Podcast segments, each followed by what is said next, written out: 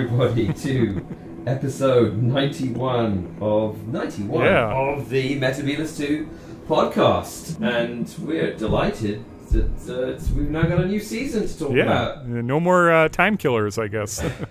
Well, no more filler, it's just all killer from now on. so, I guess our topic tonight, Ben, is the woman who fell to Earth. My goodness, okay. The first new Doctor Who that we have under the reign of L. Chib, uh, Chris Chibnall, and starring Yep, yep. Jodie Whittaker as the Doctor. Jodie Whittaker as the eponymous doctor, yes. Mm-hmm. So, what did you make of it? Well, what did I make of it? There's a lot to say, I guess, but we'll, we'll, we'll start off. Um, I thought it was okay. Okay. I wasn't like astounded by it, but then like you know what, I kind of wasn't expecting to be astounded by Right. it. Um, I'm not a huge fan of like first Doctor episodes. I think they're really really hard to do Right. because there's a lot of establishing. Yeah. Um, I'm a big fan of the you know the plot, the story, the threat, the villain, the monster.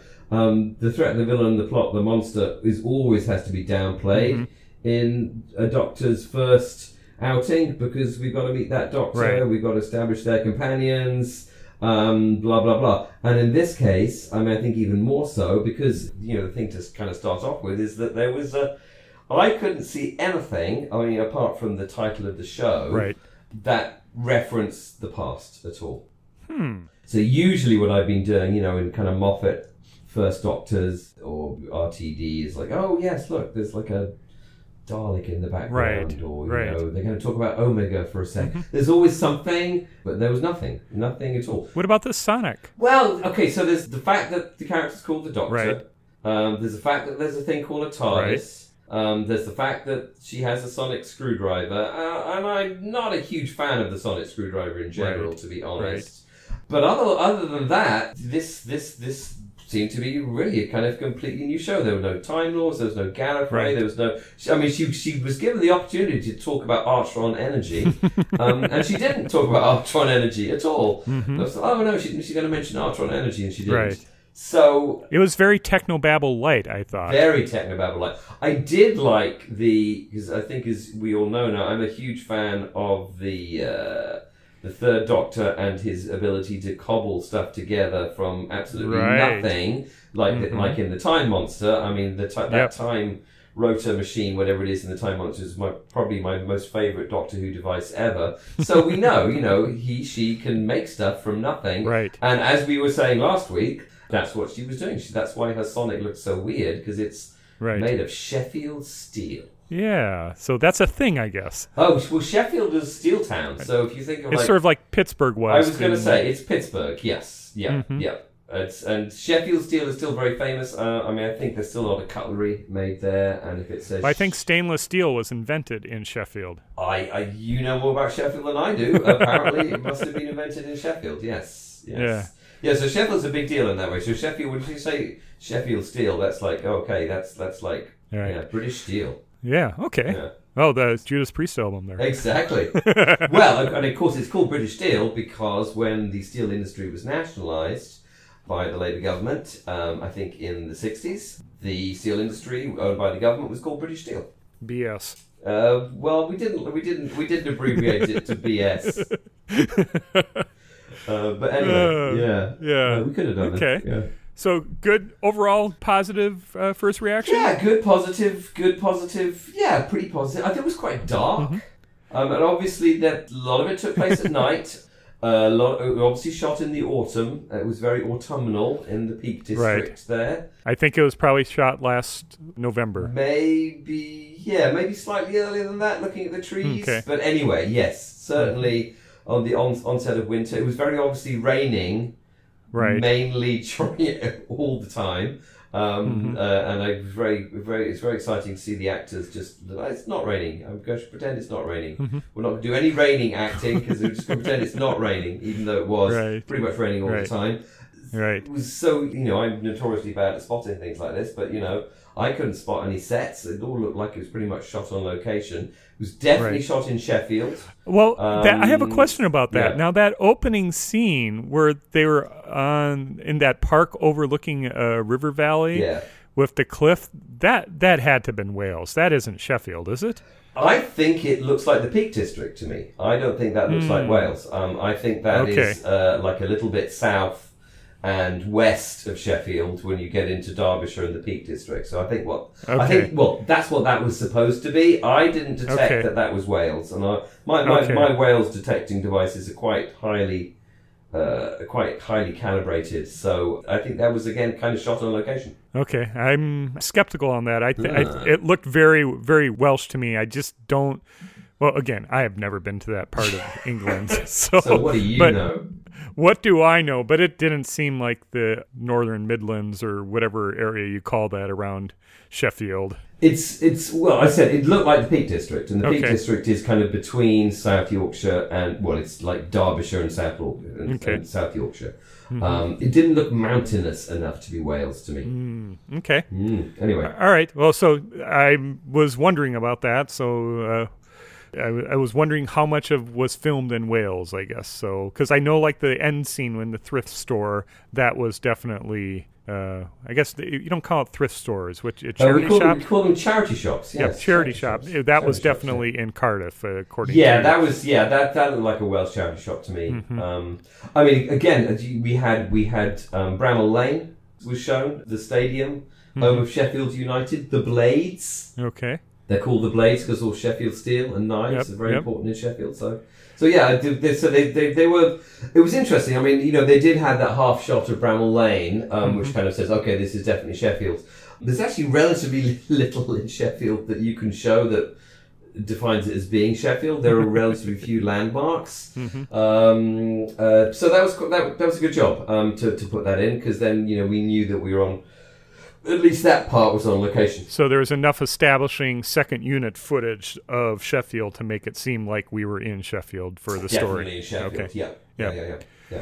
So, Um, so, I- it was dark, so it was dark. It was dark. I um, and of course it was dark because it was shot in November, October, November. Um, it's dark, and there's relatively little you can do about it. I mean, one of the joys of Doctor Who is that it's not shot in Southern California, um, where it's sunny all the time. It's not like Star Trek. right. You know, if the weather is, if it's raining and if it's the autumn, it's going to be dark most of the time, and just deal with it. And if the uh, footage from next week, if if we're right about Ghost Monument, that was shot in South Africa, so we'll have a really nice dark to light contrast. I Lovely think contrast. between Yeah. first and second week. Yeah. yeah. For my reaction, I kind of warmed to it. I watched it a couple times, and Right. my first watching, I was really into it uh, through pretty much the train scenes and then the scenes in uh, Grace's uh, apartment, flat, or home.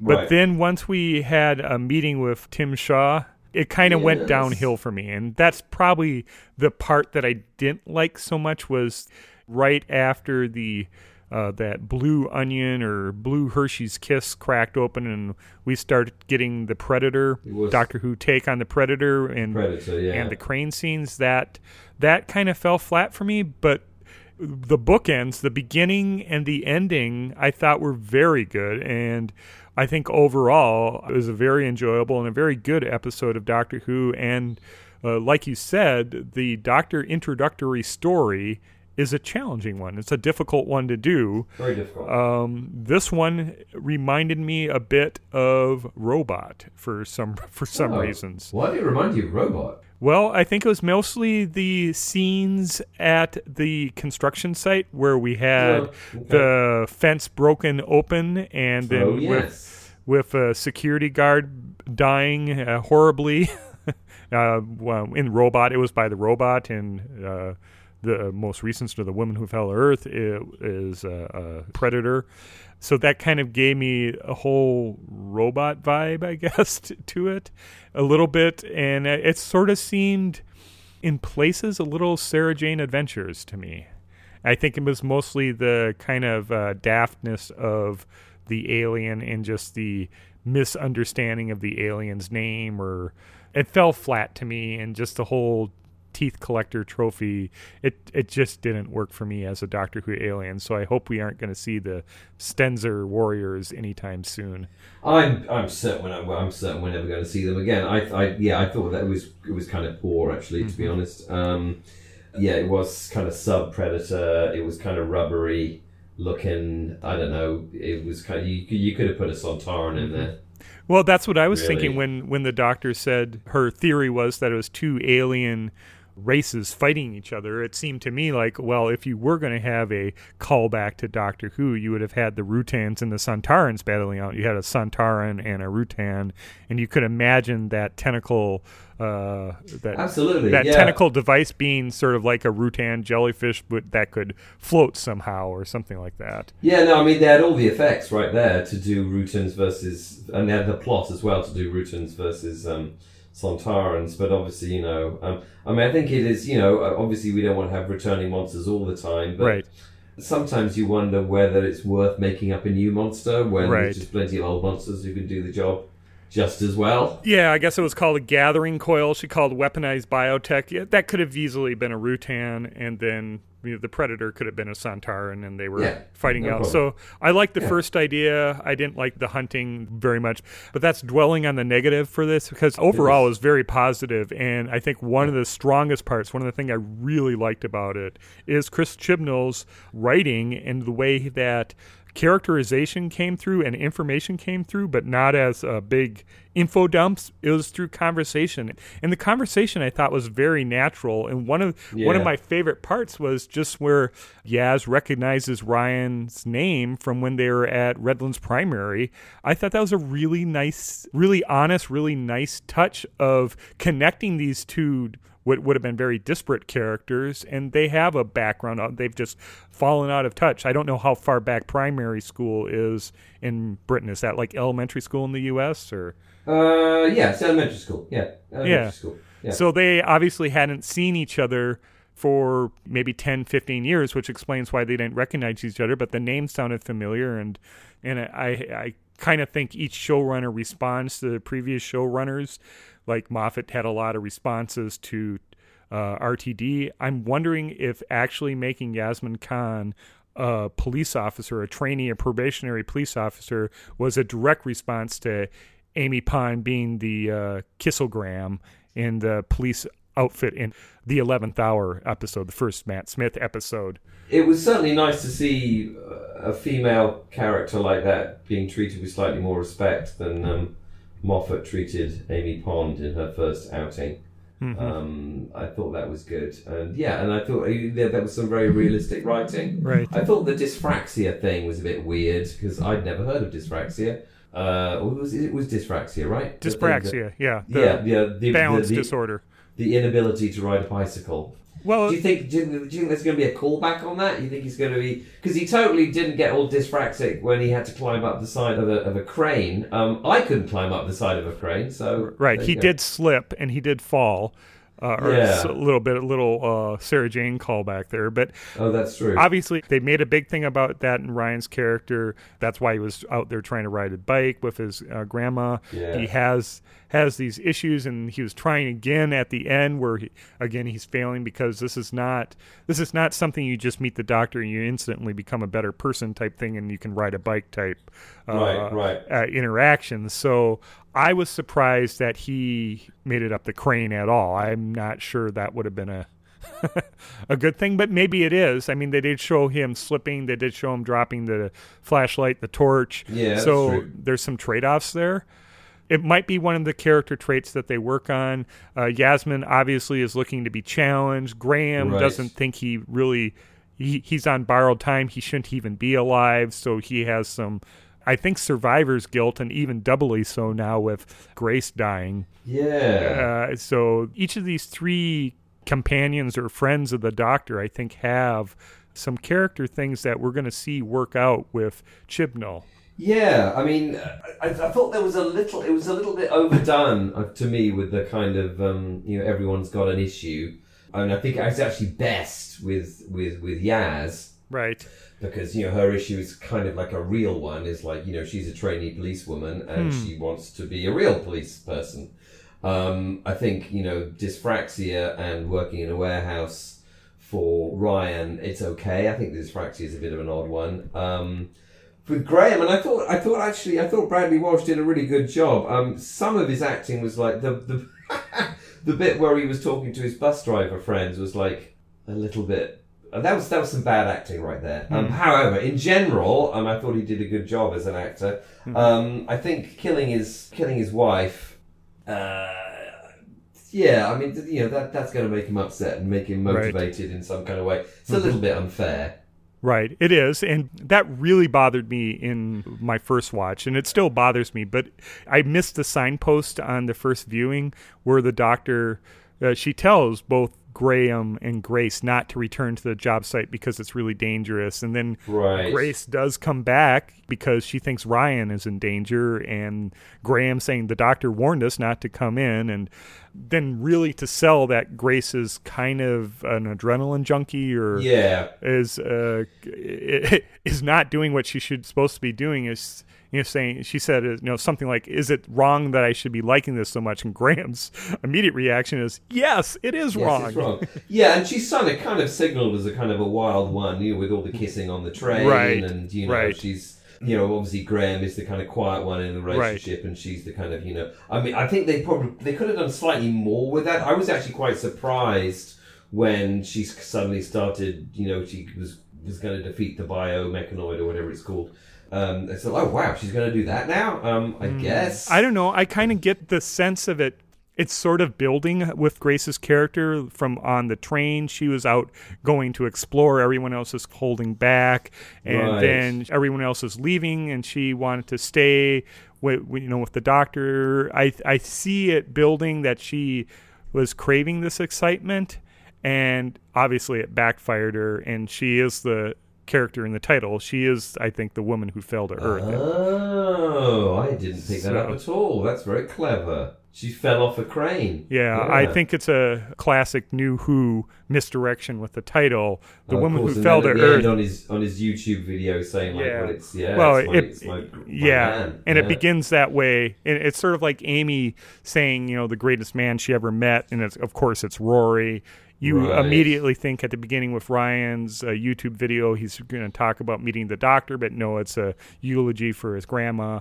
So Yeah. there are the conventions in New Doctor Who that were being used, but they're mostly I think this is mostly character driven and my biggest my biggest fault with it or my only fault with it is the monster and the plot was pretty weak sauce but that wasn't It the is. wasn't the purpose of this episode. No, I mean, how how did you feel they dealt with the whole Lady Doctor thing? Well, what was it, a couple lines of dialogue and done and it's sort of like why are you ca- yeah, why are you calling done. me madam? The one disappointment with the lady doctor that we had speculated is we don't find out how she got her ears pierced. No, I was waiting for that, and then she leapt out, you know, in her kind of you know Mork from the Planet Walk outfit. Yep.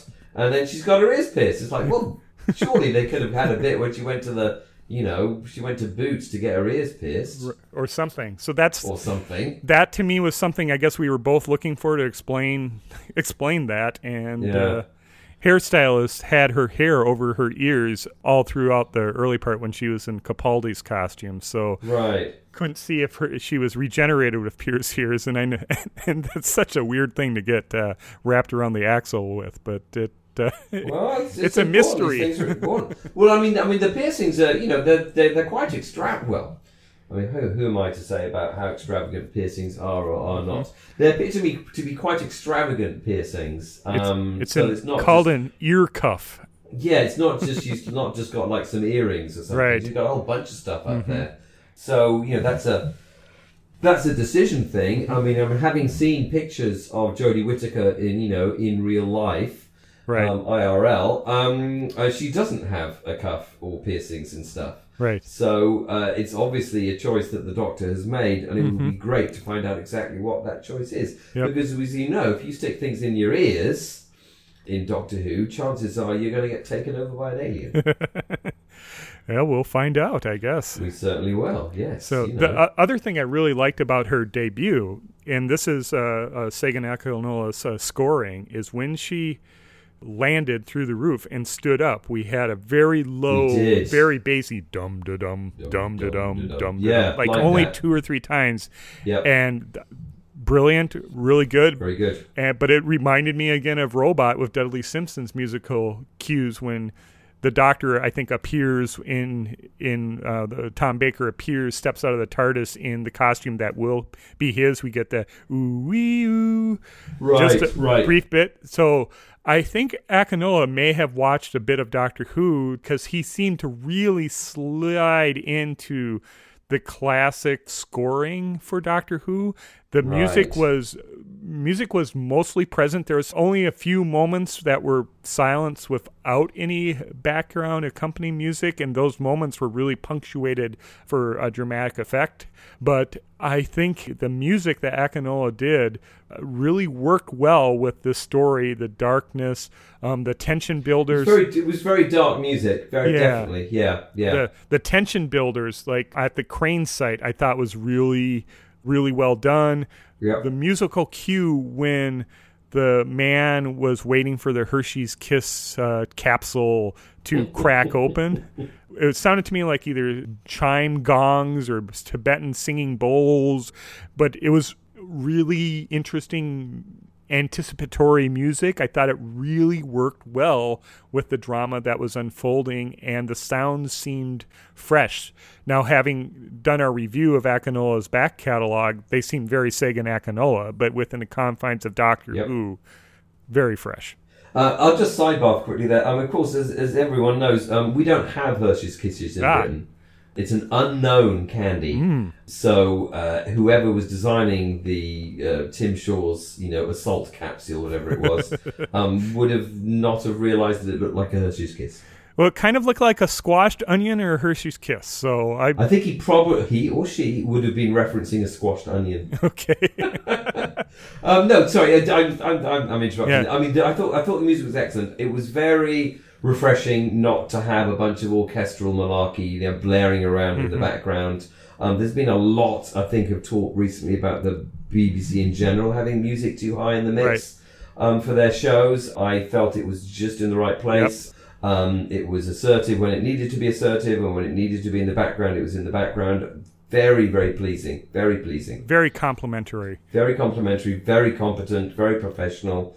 Um, I am on tenterhooks to hear what the new theme tune sounds like. Did you hear it at the end? Oh, did they play it at the end? They played it well, at the end. Well, they did, yes, but I mean, is that actually what's going to? I think so. I think so. And I think, as we predicted, uh, it had a lot of drums in there for the da da da dun da da da It had a lot of da da da dunning and it had some wee ooing. Um, Yep. I, okay, because I'd read somewhere that they weren't going to play it at all in the first episode. We had talked about it, and it turned out I think that they weren't going to play it for the opening credits, and there was no opening credits for it. There was no opening credits. So I think. So, so, here's a here's a question. Um, did you uh, how, how did you watch this episode? Oh well, I did a, a live streaming of uh, the BBC. Tried Oh, to. bollocks, that didn't work at all for me. and it just was very leggy and very jerky and kind of gave up on it and then waited for the iTunes to appear and watched it that way. Yeah, Bought a season subscription. yeah, and I yeah I bought a season pass for Amazon, so it was the same price on Amazon as Yeah. on um on, on iTunes. Uh, the, the reason I asked that is that um I have a couple of times watched Doctor Who on BBC America and just kind of skulking around various forums and things. Uh, fora, sorry, is the plural of forum. Um, skulking around various fora this week. Apparently, the presentation on on BBC America has come up for a, a lot of criticism with too many adverts Right. um, chopping it up too much, cutting stuff out at the end, etc., etc., etc. So it is interesting that you know, in some ways, I don't know the kind of broadcast network, if you want to call BBC America that, it's kind of forcing people off itself to places like iTunes and Amazon. Right. Yeah, to me, Doctor Who is unwatchable with commercial interruptions, so I wouldn't have even tried. Absolutely unwatchable. Yeah. yeah, absolutely unwatchable. Exactly, and I entirely agree. Um, and to you know to, to load it up with adverts and you know coming next stuff is just it's terrible. Right. So, yeah. unconscionable. wouldn't have even attempted to watch on cable. So I was trying to watch the live uh, BBC One stream. That Yeah. that didn't work too effectively. So waited and watched it Monday when it was available on iTunes. And I'm going to do that throughout this season here. I'm not going to try to. It's just not not worth it. No, no. I'm, I'm excuse me. I'm, I'll be doing the same thing. I'll be watching it on Monday nights. Yeah. So I want to just briefly touch on the four main characters, a little bit of character traits. Okay. Um, starting out with Jodie Whittaker as the doctor. I thought she really did a great job as the doctor, just in the way that she would use her voice, where, where, where the strengths were.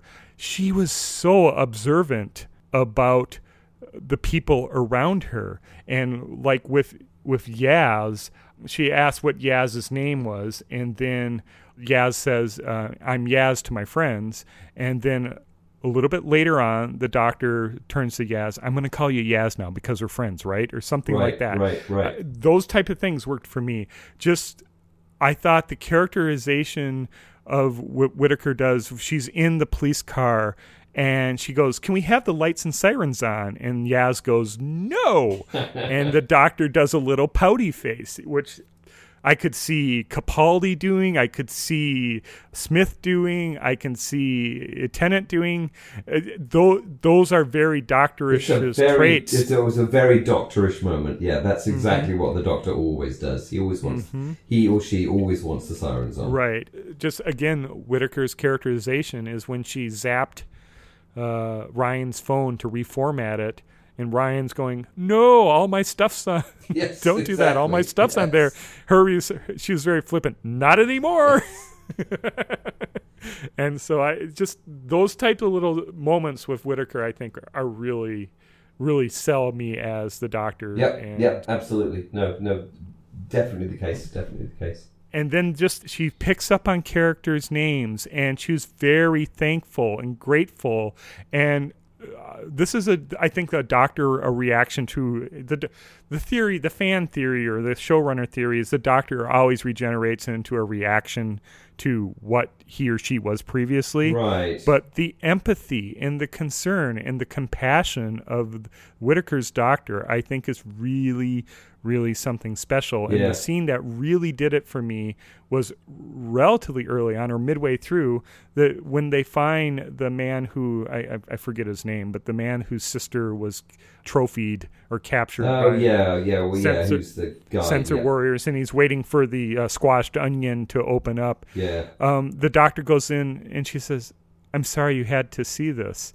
And Grace says, I'll find something and cover the body. And the doctor goes, Thank you, Grace. And then she continues on. I'm sorry any of this is happening. I'm sorry for the thing on the train planted the bombs inside you. I'm sorry I haven't figured out what's going on yet. And it, it's not the Tennant, I'm sorry, I'm so sorry that something bad happened Yeah. to you. It's it. There's an empathy. There's a compassion uh, to Whittaker's portrayal, and then it's um, Chibnall's writing. I think reinforces that empathy with her trying to be sympathetic to Ryan at his grandma's funeral, where she's just interacting and asking about his dad, Yep. and just talking about her own family and how she carries their memory and their thoughts and words and what they would do with her.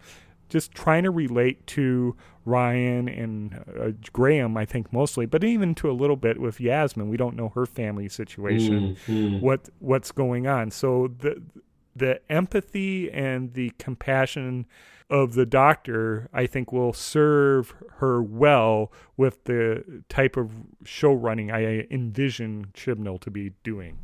Yeah, I think that's exactly right. I also was very struck by her attitude to dead bodies, um, Mm-hmm. which was very undoctorish, actually. Um, Right. Um, I mean, you know, obviously the doctor is always compassionate and is always kind and is always careful. I think it was actually more like it was the show's attitude to a dead body was kind of had changed. It's not like okay, they're they're dead. Let's get on with the rest of the plot. It's Right. like okay, someone died. You know, let's do something about it. Um, Mm-hmm. or, or let's be respectful of that moment. Um, and so Right. that that really did stand out very very strongly for me. Yeah. It stood out with the character of Dennis, the security guard, the grandfatherly security guard. Yep. You get that 30 seconds, 45 seconds, a brief little characterization of him talking to his granddaughter, who Yeah. seems probably a teen. And then he meets an untimely death. But uh, first off, he has a name, and it's being referred to when um, Carl keeps calling down on the walkie talkie to Dennis. And it showed these are not throwaway characters.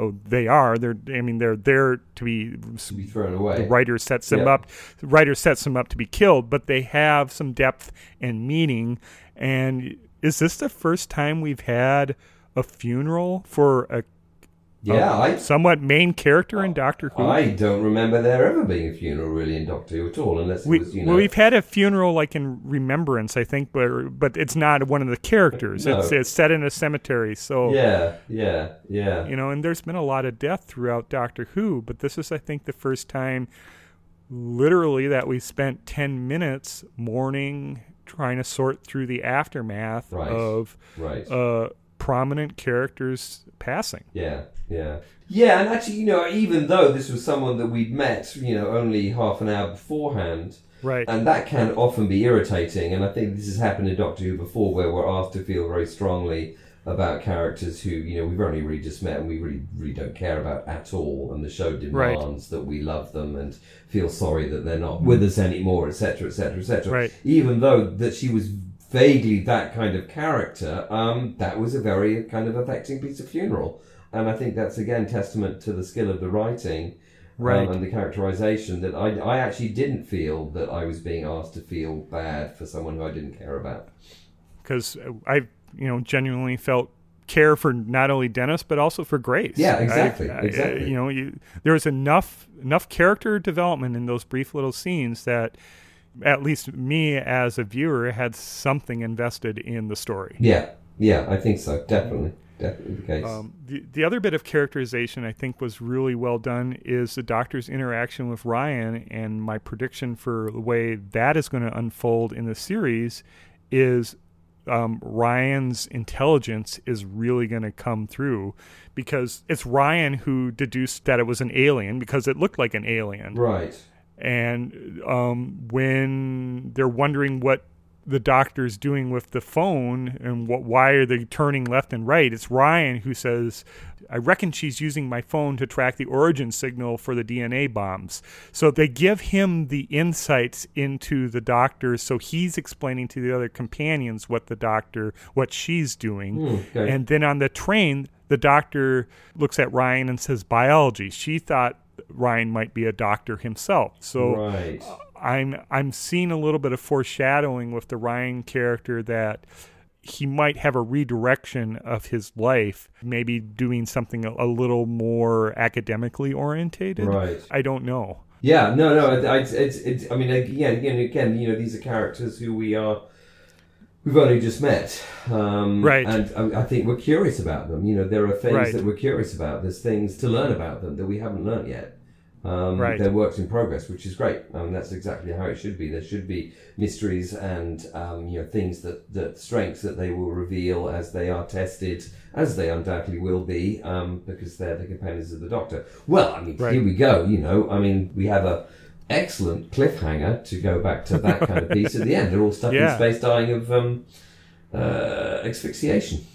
Right. Or being in a vacuum, they explode in a few seconds. See, I, I, I'm pretty sure you don't explode in a vacuum. I'm pretty sure I've read on the internet that you don't explode.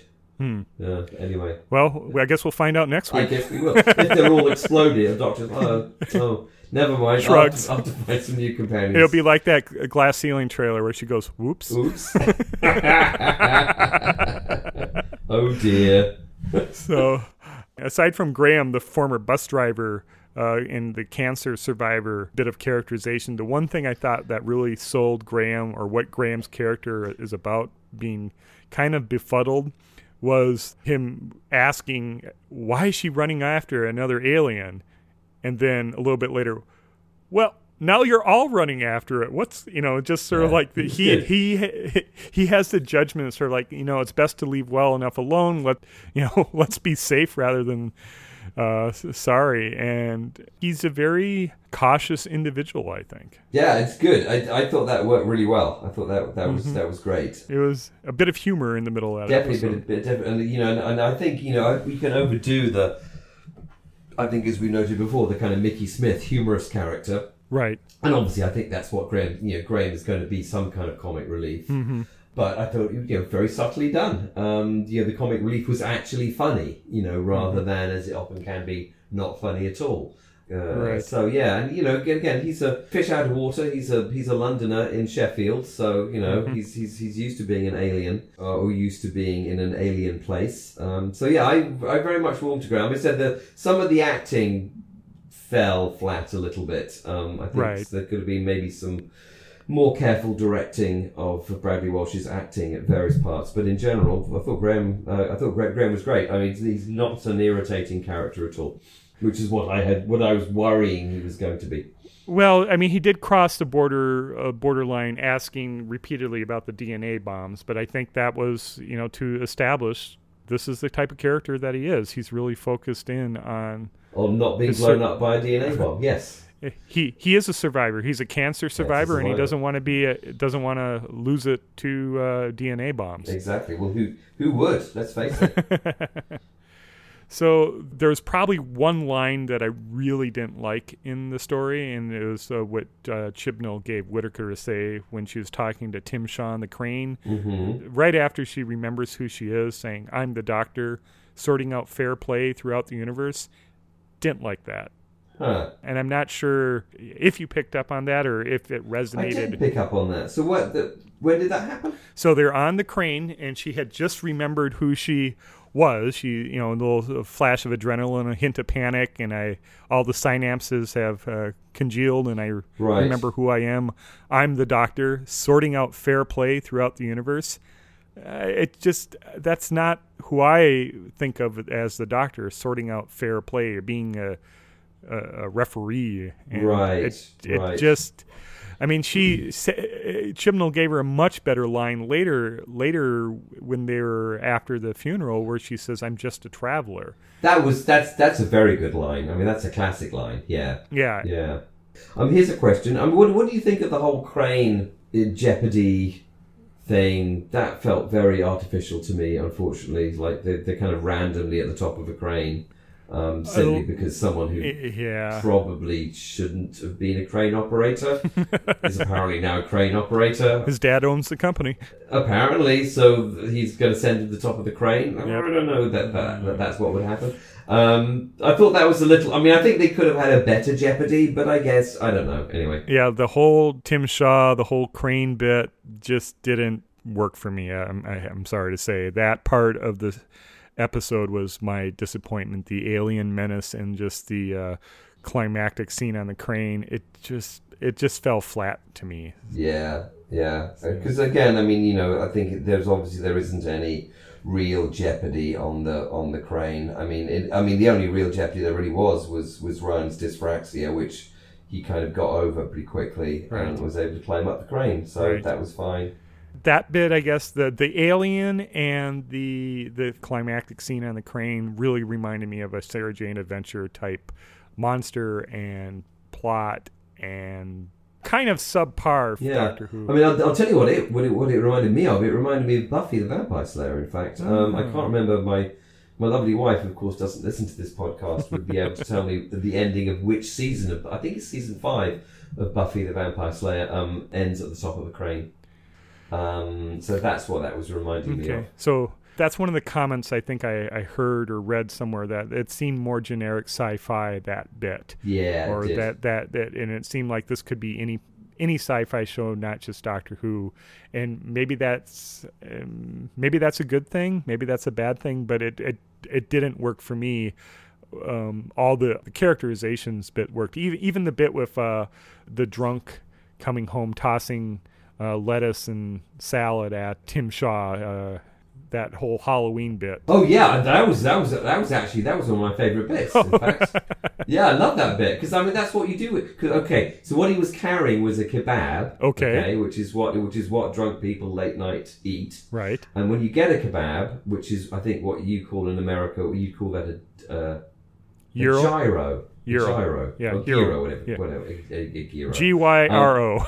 the gyro, that's it. Um, what they do is they always put a bunch of salad on top of it. And Right. Of course, you're drunk, and so the last thing you want to eat is a bunch of salad. So when you walk through the streets of any British town, kind of late at night, especially at weekends, you will see scattered down down the pavement or the sidewalk, as, as you call it. Um, you'll see bits of lettuce and tomato because Mm. people have thrown them out of their kebabs. Um, so I thought that was a very nice piece of cultural accuracy there, which I, I enjoyed. I mean, if I was, if I, you know, of course you throw your salad at like the Halloween costume guy. Right. Okay. Anyway, So I, that, yeah, that that Spot on. That actually made me la- actually, actually made me laugh out loud. All right, good. Spot on then.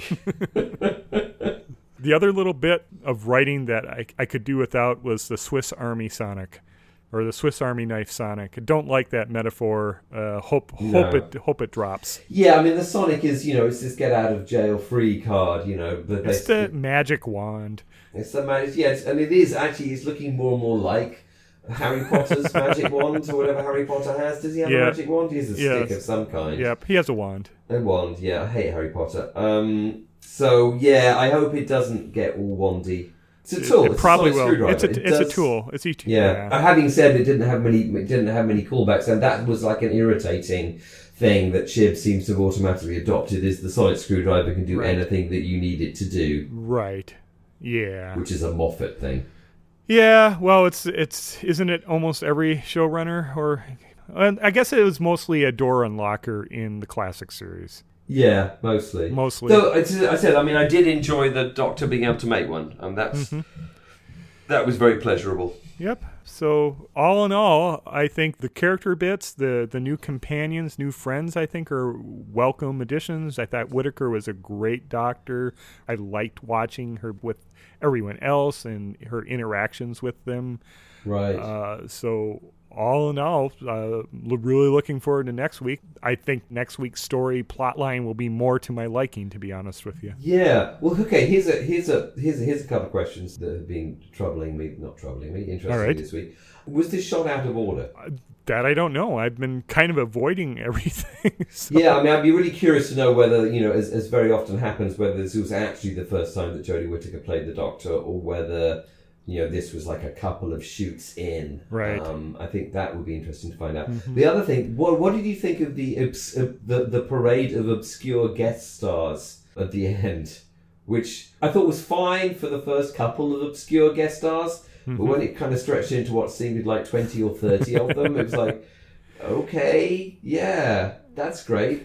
I mean, I, I mean, the only person I'd heard of was Art Malik. Basically, everyone else was like, yeah, I guess they they must be well known in some in some dimension. Mhm. Well, you haven't watched British TV enough uh, lately. That is true. That is true. That is very, very true. Um, it was very, yeah. I thought, I thought that was kind of an odd choice actually, because what I was hoping is they had like scenes from next year, next next week's episode. But Well, didn't. Chibnall has been so so tight on letting any kind of spoilers coming out. This was a way of doing it, and you know, I think John Nathan Turner would have fully approved. You know, I could just see see him have like Beryl Reid, Leslie Grantham. right? I could fully see that him doing that for like uh, season nineteen or something Yeah. like that. Yeah, yeah, yeah, yeah. No, absolutely, absolutely. No, I, again, I mean, I'm, I'm hoping they won't do that every week. Um, no, I think no, next I think that was purely purely for the debut. Um, What did you think of Whittaker's? It seemed like this might be this doctor's catchphrase of "empty pockets." Yeah, it's not. It's not the best catchphrase. Um, uh, but yeah, could be. Could be a catchphrase. I mean, let's see see whether see whether it catches on. I mean, I think the point of. I mean, I'm, I'm curious about catchphrases because um, we've got a bunch of writers this season. I hope they've all been told that they have to have at least one scene where the Doctor has empty pockets. I would imagine that might be the case. She certainly didn't. We didn't see her stocking up her pockets when she left in the uh, microwave uh, zapper or whatever she was working on at the end. Yeah, that is true. That is true. Yeah. Huh.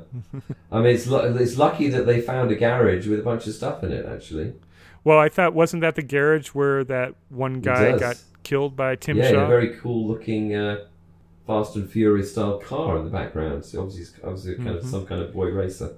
Could be. Yeah, Could be his uh, hobby other than uh, tracking down alien predator. tracking down aliens. So, any any final thoughts? No, I think those. I think those. I think those are all my thoughts. Um. I'm looking forward to looking forward to Monday night, hmm which is when I'll be watching it. I think the closing theme very reminiscent, and you can tell that he took a, a bit of the old uh, Delia Derbyshire mix to it Yeah, and uh, added the uh, trademark Segun Akinola drums to it. yeah. It's it's so good to have some different music. I mean, you know, I, Murray Gold and all that, very good, but it's just so nice to have something different to to listen to.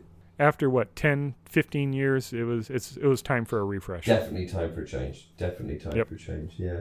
About time. It's about time. yes. Oh, did you see that um, someone had taken that about time logo and stripped off the E and it's all about Tim? It's this whole series Tim. is it's all about Tim. About Tim. Tim uh, Tim Shaw is going to be Tim Shaw. throughout throughout the series all about Tim. Tim Shaw. Tim Shaw. The Predator. That's- the Doctor Who Predator. That's how he was credited in the credits too as Tim Shaw. Yes, I saw that. Yeah, they didn't even bother to like try and do his special alien name. No, Yeah. yeah. Well, that's the advantage of getting it on uh, iTunes. I was able to get the uh, uh, closed captions, Oh, right. uh, the sub, get the subtitles, and it was it was some TSZ type name. So, right. Some alien name of some kind. yeah. Funny. So we'll see if she does that every week. Uh, miss uh, mishear all the aliens' name. That could be another catchphrase. That could be another catchphrase. Yeah, miss miss mishearing aliens could be her catchphrase. Instead of Davros, it'll be Dave Ross and, Dave Dave Ross. and Ah, that's good. instead of Cyberman, Cyberman. So Cy- Cyberman. Yeah, no, that's good. I like that. Yeah, I'll, I'd be up for that. uh, Sunny Tar and stuff like that. Sunny Tar Taran. Rutan. Sort of Yeah. like RuPaul, Rutan. RuPaul. Yeah, Rutan. Exactly. Yeah, it's a tanned RuPaul. So RuPaul has been at the beach for a while. Oh goodness. Looking forward to that. That would I, I'd be I'd be totally up for that as a catchphrase. I, I, I think that would be my that would be my choice as a as a as a doctorish idiosyncrasy for this season. Of uh, mis mishearing all the villains' names, Mishearing villains' names, yeah, definitely. make making them all very Sheffield. Exactly, making them more particularly Sheffield. I mean, Tim Shaw is, is quite a Sheffield name actually. Shaw is definitely a, definitely a, northern South, South Yorkshire style name. Hmm, okay, Yeah. right. Well, there we go. Doctor Who starts again. Thumbs up. Yeah. So we know what we're doing for the next nine weeks. We certainly do. We are watching Doctor Who, and then a couple of nights afterwards, we're telling you about it. Excellent. Yeah, So, that's what we're doing. all right. Well, thank you for listening to episode 91 of the Metabolus 2 podcast. I have been talking with Ben. And I have been talking with. Um, I was going to try and turn your name into an alien name, like do a reverse thing, but I'm not going to bother to do that. And I've been talking to David. Catch you next week. Have a great one. Goodbye.